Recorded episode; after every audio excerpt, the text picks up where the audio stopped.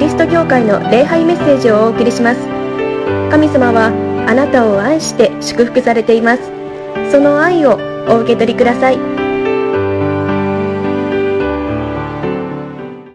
緊急事態宣言がこう解除になってこのようにして皆さんと共に顔を合わせて礼拝ができるというこの時。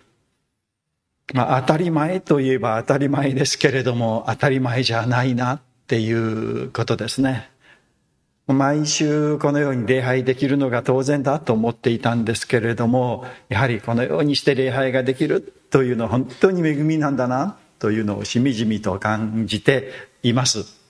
嬉しいですよね。皆さんのお顔を見て、ネットを通して礼拝というのも本当に便利で、あの素晴らしいことでありますけれどもやっぱり違いますよね家庭においての礼拝とこの教会にいて何かやっぱりちょっと空気が違うというか霊が違うというかものを感じますよね。神様がこのところを豊かにこう祝福してくださっているまた私たち一人一人を喜んでいてくださるということです。まあ今同時にネットも配信されてネットでも礼拝しておられるという方がおられる、まあ、そのこともとても素晴らしいですね。どんなことがあってもネットにつながっていたならば礼拝に参加することができるというのもあの素晴らしい恵みですね、まあ、これも、まあ、コロナが与えてくれたといえばそうかもしれませんよね。このことも良かったな。まあ、神様が駅に変えてくださったということです。このようにして全国の皆さんと全世界の皆さんと共につながって礼拝できるということ本当に幸いな時であります。まあ、神様を信じていれば教会に来なくても礼拝に参加しなくてもいいんじゃないかな。信仰によって救われるんだからと。礼拝によって救われるのではないからという考え方もあります。それはあの理論的というかにはまあ正しいことでありますけれどもでもそれはちょっとやっぱり違うなというところなんですね。それはこの世の力を見失っているとか見余っているということだと思います。この世の力というのは私たちが思う以上にですね感じる以上に強いです。そして私たちを支配する。私たちはもっともするとちょっと油断するとこの世の支配下に陥ってしまう弱い存在だということ。またこの世の力は、まあ、それだけ強いということなんです。でこの世の力はどんな力かというとお前はダメな人間だと。お前はつまらない人間だと。お前なんか価値がないと。お前なんかいなくてもいいんじゃないかというのがこの世の力です。で、ちょっと自信がなくなっていく、自信をなくするというのはこの世の力ですね。そして、あなたが自分が価値がある、自分が生きてもいい、自分がここに存在していいという思うならば、それを証明しなさいと。それはあなたが立派な人間、優れた人間、みんなが称賛するような人間になる。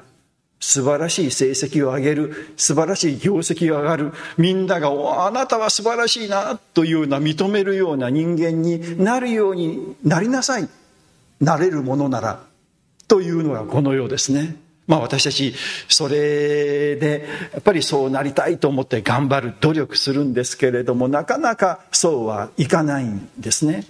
またこの世はですね一時的に成功してもダメだよと過去の栄光はダメだよと。今あなたはどうなの？昔はこんな成績を収めた。みんなから称賛された。でも今のお前はどうなんだ？と常に問うんですね。そうすると私たちは自信がなくなって、私なんかいない、いなくてもいいんじゃないかな。私なんか価値がないんじゃないかなと思ってしまう。それがこの世の力ですよ。けれども神様は違うんですね。いいえ、あなたには価値がある。あなたは素晴らしい。あなたはここにいてもいいんだよ。あなたがすべきことがありますよ。あなたでなければならないことがあるんですよ。いてください。自信を持っていてください。私はあなたを愛しているし、あなたを祝福しています。というのが神様のメッセージなんです。そして私たちは常にそのメッセージを聞き続けないといけない。そのメッセージを聞いて、あ、私は神様に愛されている。大丈夫なんだ。そう自信を持つ必要があります。まあそれが礼拝の時ですよね。神様が私たちに愛を語られる、この福音を語られるですね、希望を与えられるというのが礼拝です。もうこれは毎日礼拝に預かるべきですけれども、でも少なくとも週の初め、この日曜日、礼拝に参加して、いや、私には価値がある。私は神様に愛されてる。私は生きる。私はここにいていいんだ。私にしかできないことはないんだ。という私にしかできないということがあるんだということをですね、確認する必要があります。私たちはその幸いな礼拝にこのように預かっています。この礼拝の時を感謝しましょう。神様の福音の言葉、慰めと励ましの言葉を今日も聞きたいと思います。今日は旧約聖書の吉垣からですね、神様が私たちにその福音を語ってくださいます。今日先ほど読んでいただいた箇所ですね、吉明の3章の14節から17節ですけれども、私たちはこのナザレン教団の教会学校の教案に従ってですね、こう、礼拝説教をしています。この礼拝の説教、実はですね、3章の1節から17節というか、3章全部が今あの今回の範囲なんですね。ちょっと長いですから、後半部分だけを読んでいただいた前半部分からが今日の本当のこの説教の箇所であります。今日の第一のポイントですね。神様が私たちを導いてくださいますということです。神様が私たちを導いてくださるということ。のこの3章の4節というところに素晴らしいことが書いてあります。の契約の箱との間には約2000アンマの距離を取り、それ以上近寄ってはならない。そうすれば、これまで一度も通ったことのない道であるが、あなたたちの行く、行くべき道はわかる。と書いてあるんですね。神様がこの約束の地、カナンの地に入っていきなさいよというこのスタートラインですね。で、行く時にまず最初にこの契約の箱を祭司たちがこの担いでこう行くんですね。この契約の箱というのは、まあ日本で言うとお祭りの時のおみこしに少しこう似ている感じです。箱があってですね、その箱をみんながこう担いでいく。その箱の中には、あの実会ですね実会の書かれた石の板が入れてあるですね神様の約束神様のこの契約っていうんでしょうかね、まあ、神様の愛神様の愛の印がまず最初に進んでいくということですでその後にこの民がついていくんですけれども2000アンマの距離を取らなければならないとあるんですね。2000アンマ。2000アンマってどれぐらいだと思いますか？まあちょっとわかりませんよね、私たち。アンマというのは、あの、この当時の、まあ単位ですね。でですね、長さはですね、この指の先からこの肘までのこの距離。これが1アンマなんです。まあ大体このようにして距離を1アンマ、2アンマ、3万アンマと言ったら便利ですよね。距離が大体こう、あの、あの、この数えることができる。まあ、昔の人はこの、これを1アンマとして考えてですね、計算した。まあでも1アンマーいてもこの距離は年齢によってね、体格によって変わりますけれどもね。まあ大体ですよね。ですから大体ですね、45センチぐらいが1アンマと言われています。で、計算すると0.4メートルかける2000アンマですね。計算すると、あの、900メートルになります。900メートル、まあ約1キロですよね。離れている。先に契約の箱が先に 1, 1キロ行くまで、まあ歩くと、まあ20分ぐらい先に行って、後から20分遅れて出発するみたいなものですね。もう遠くに行って見えなくなっていってしまう。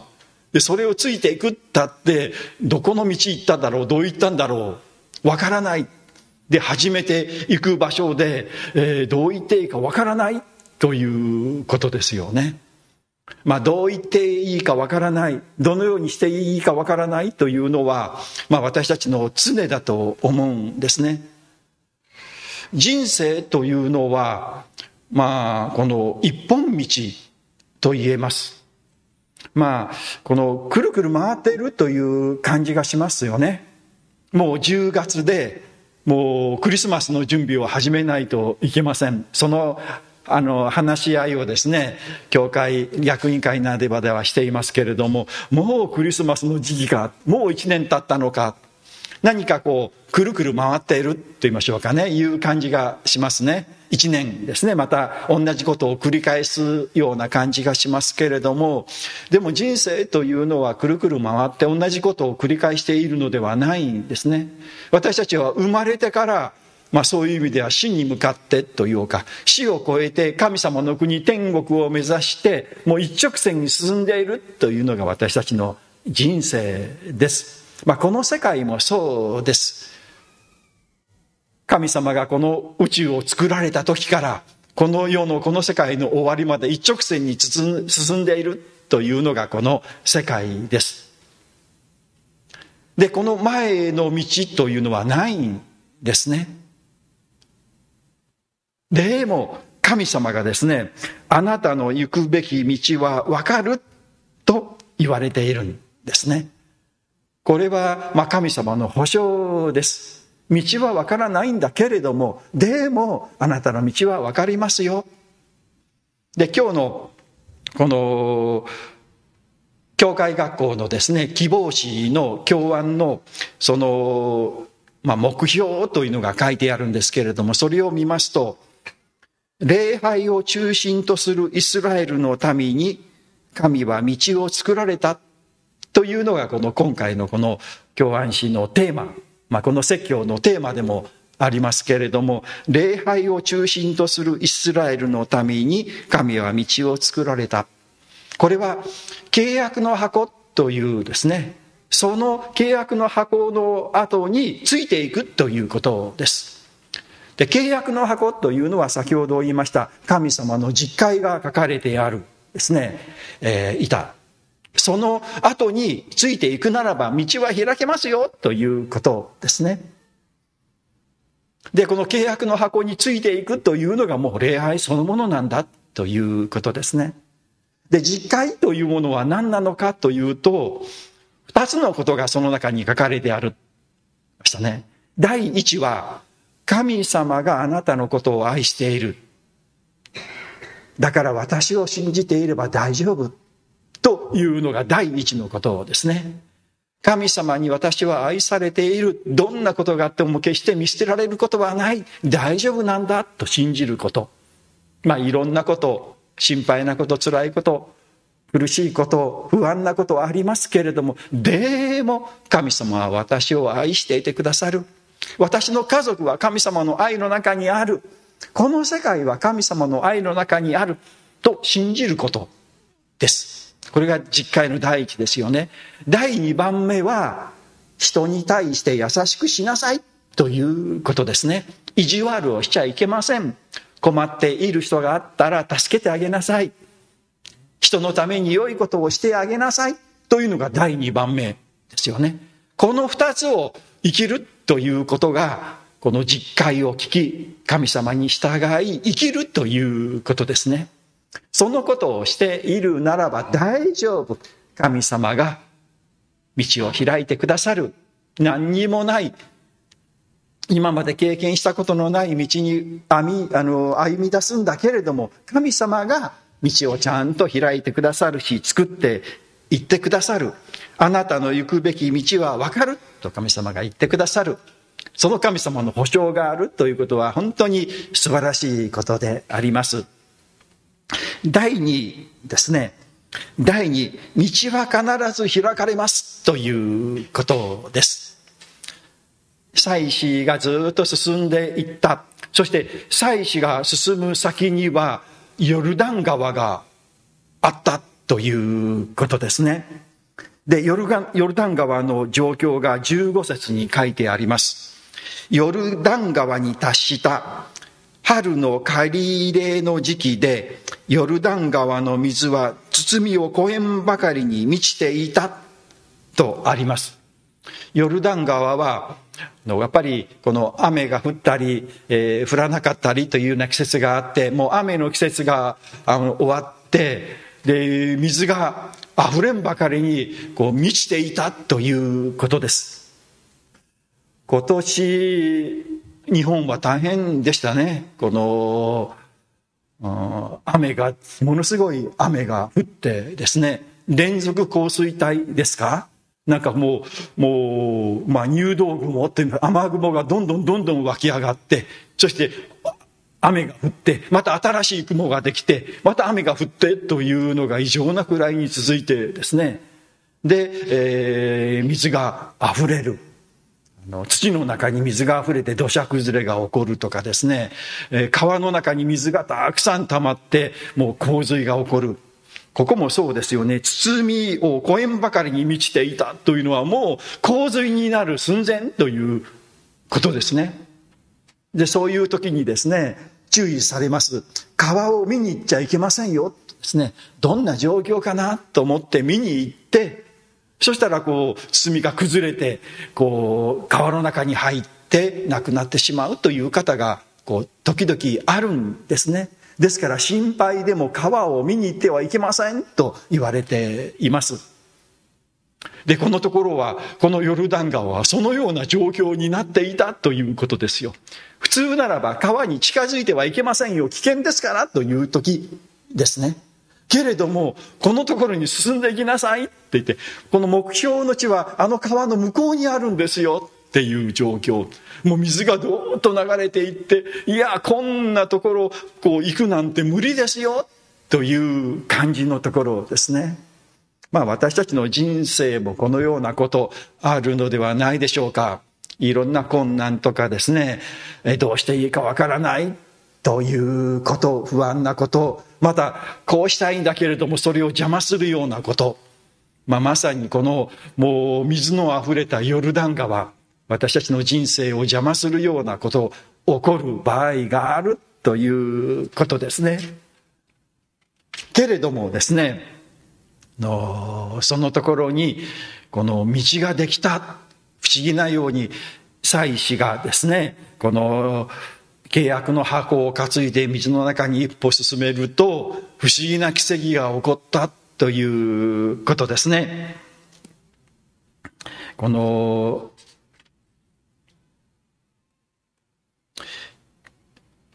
箱を担ぐ祭司たちの足が水際に浸ると川上から流れてくる水は遥か遠くのサレタンの隣町アダムで壁のように立った。そのため、アラバの海、すなわち潮の海に流れ込む水は全く断たれ、民はエリコに向かって渡ることができた。これは、川の上流で不思議なように水がせき止められたということですね。まあ、見えない壁ができたって川の中にですね。で、水がこう流れてきたら、そこで止まって、でもどんどん流れてくるんで、それでどんどんどんどん水は上がっていくと。で、今ここにあった水はずっと川下に流れていってしまって、水が来なくなった状況です。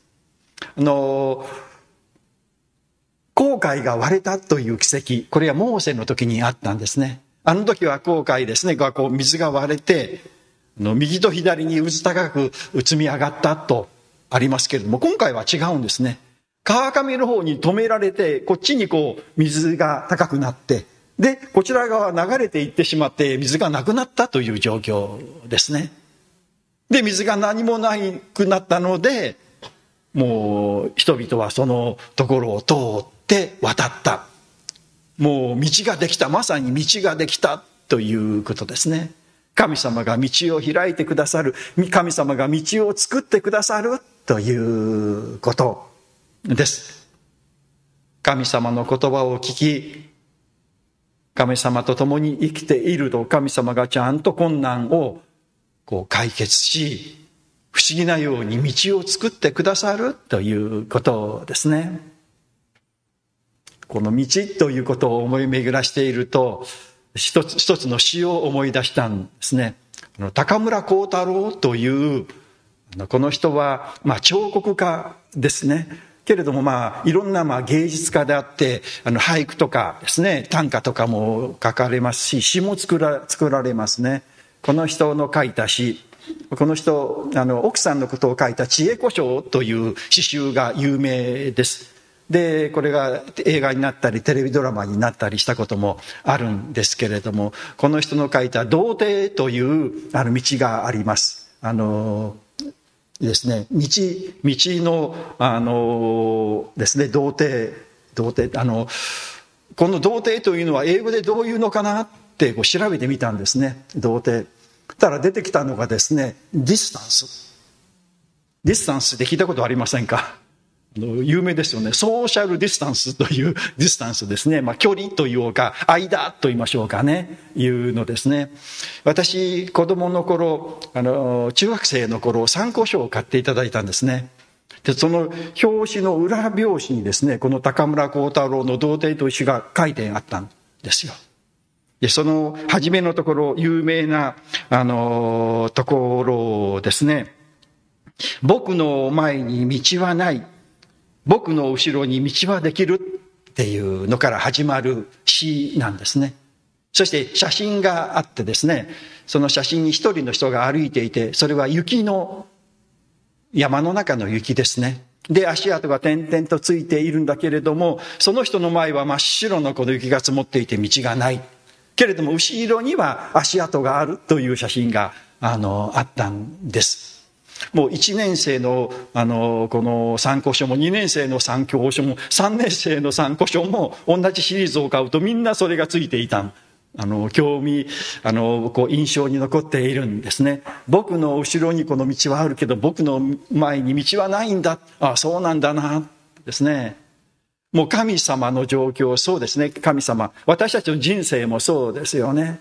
で、前はどうなるかわからないし、もしかしたらヨルダン川のようなですね、そういうような困難が待ち受けている。どうしていいかわからないということがある。けれどもですね、神様は必ず導いてくださる。神様は必ず道を作ってくださると信じて、一歩一歩進んでいくならば、不思議な奇跡が起こるんだ。神様が私たちを導いてくださり、私たちの前に道を作ってくださるんだということですね。ですからどんなことがあっても、どんな厳しい状況だとしても、きっと神様は道を開いてくださる。神様は私を愛してくださっているからだ。私は神様を信頼する。そして諦めない。必ず良くなっていくと信じる。神様は皆さんの人生の道を開いてくださいます。素晴らしい道を用意をしていてくださいます。神様、信じようではありませんか。第3ですね。奇跡の中を生きる私たちということです。この3章のこの5節ちょっと帰りますけどですね。ヨシアは民に言った。自分自身を性別せよ。主は明日、あなたたちの中に驚くべきことを行われる。あなたたちの中に驚くべきことを行われる。まあ、これは、このヨルダン川がね、せき止められて道ができるというすごい奇跡ですけれども、あなたたちの中に驚くべき奇跡を行われる。これは神様が私たちに言われている約束の祝福の言葉です。皆さんの中に、皆さんと共に神様は奇跡素晴らしいことを行ってくださる。驚くべきことを行ってくださる。神様は私にそのような素晴らしいことを見せてくださる。それを私たちは信じるべきだし信じてもいいんです。まあ奇跡というのは、まあ、なかなか起こらないまあ、このようなヨルダン川がせき止められ道ができるなんていうのは、えー、素晴らしい奇跡でめったに起こるいやもう一度しか起こらないことかもあの知れませんけれども奇跡というのはそういうものであ信じられないな驚くべきことだなと思うけれども私、あの、めったに起こらないのではなくて、意外と奇跡ってよく起こってんじゃないかなと思うんですよ。ただ、私たちがそれを奇跡と思わない。いや、偶然かなとかね、たまたまそうなったんじゃないかなとかね、思ってしまう。おまあ、コロナのワクチンをですね、あの、打って、この副反応がある。人によって違うんですね。で、ひどい人はもう随分熱が出て苦しむという人もあるようです。それでですね、どうなるかなと思って心配して神様助けてくださいってですね、こうお祈りしてですね。で、何人かですね、私聞いたんですね、ほとんど症状が出なかったという方あるんですね。えー、そんな人あるのかなって、ね、大体70%の人が副反応あると言われますけれども、ほとんど何もなかったという方もあるんですね。でもどうなるかわからないので神様守ってくださいとしてお祈りをする。そうするともしもなかったら、ああ、たまたまなかったのかなとか私たち思う。ああ、ラッキーだったな、みたいなね。でもそれ神様が守ってくださったのかもしれないですね。何かこう体が苦しくて辛くて神様助けてくださいってお祈りした。で、次の日治っていた。いや、たまたま治る時期だったのかな。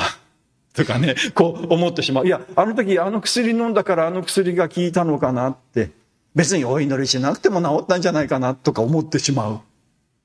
でも神様がそれをですね、働いてくださったら、ちょっと失礼じゃないでしょうかね。で、神様がそんな風に働いてくださっているのに、ああ偶然かな、たまたまかなと思ってこう流していることってたくさんあるのではないでしょうか。まあ、クリスチャンの特徴の一つ、これだと思うんですね。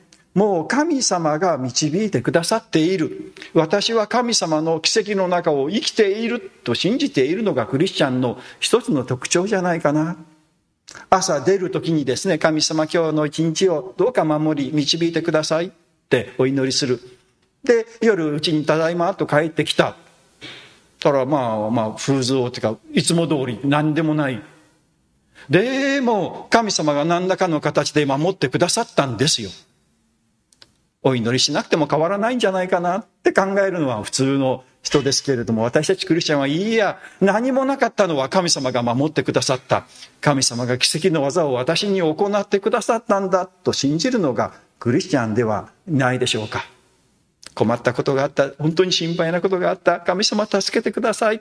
お祈りしたら何事もなく過ぎてしまった。ああ、これは神様が守ってくださったんだと信じること。守ってくださっているんですよ。導いてくださっているんですよ。また不安なことを恐れることがあった。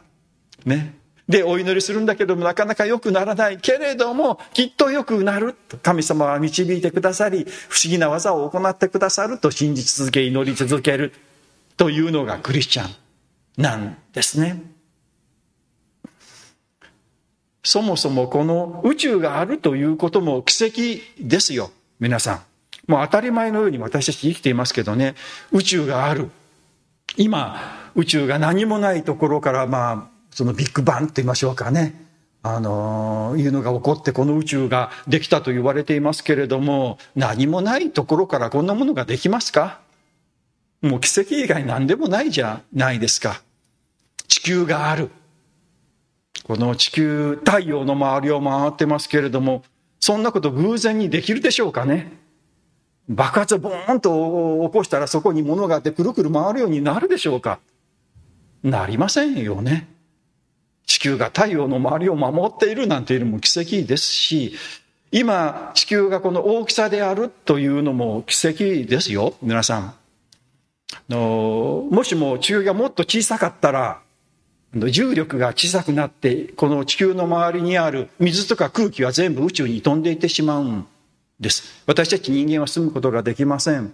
また反対に地球がもうちょっと大きいと重力が大きすぎて私たち人間は住むことができません。地球がもう少し太陽に近くにあると温度が高くて私たち人間は住むことができません。地球がもうちょっと太陽よりも遠くあると寒くて私たち人間は住むことができません。もうちょうどいいバランスのちょうどいいところに地球があるんですね。これ奇跡以外何事でもないわけです。そこに私たちがこう、このようにして生きている。食べ物があって、水があって、光があってですね。ちょうどいいようにできているというのはもう奇跡ですよ。私たちは奇跡の中を毎日生きている。けれども奇跡と思わないで当たり前だ、こんなん当たり前だと思っているのは、それは間違いです。神様は常に私たちに奇跡を行っていてくださる。神様が私たちを愛してくださるというのも奇跡ですよ、皆さん。神様は人間を愛さないといけないという義務はないんですよ。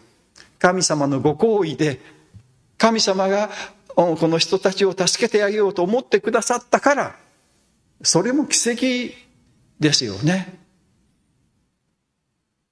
神様が人間になられ、私たちの人間の罪を自分の責任として十字架にかかり、死に復活されたなんていうの奇跡そのものです。ありえないことですね。で、私たち、こんなに汚れている、こんなに罪深い私たちの罪が全く許され、あなたは天使のように清い人ですよと神様が言ってくださる。もうこれ奇跡そのものじゃないですか。クリスチャンは日々ですね、毎日を奇跡の中を生きていると信じて生きているのが一つの特徴ですね。でもこの世の中は、いや、そんなん偶然だよ。そんなことありえないよ。そんなことを信じているお花畑のような人たちだな、とか、馬鹿にしますけれども、でもこの神様の奇跡を日々感謝して喜んでいる人が幸せな人ですよ。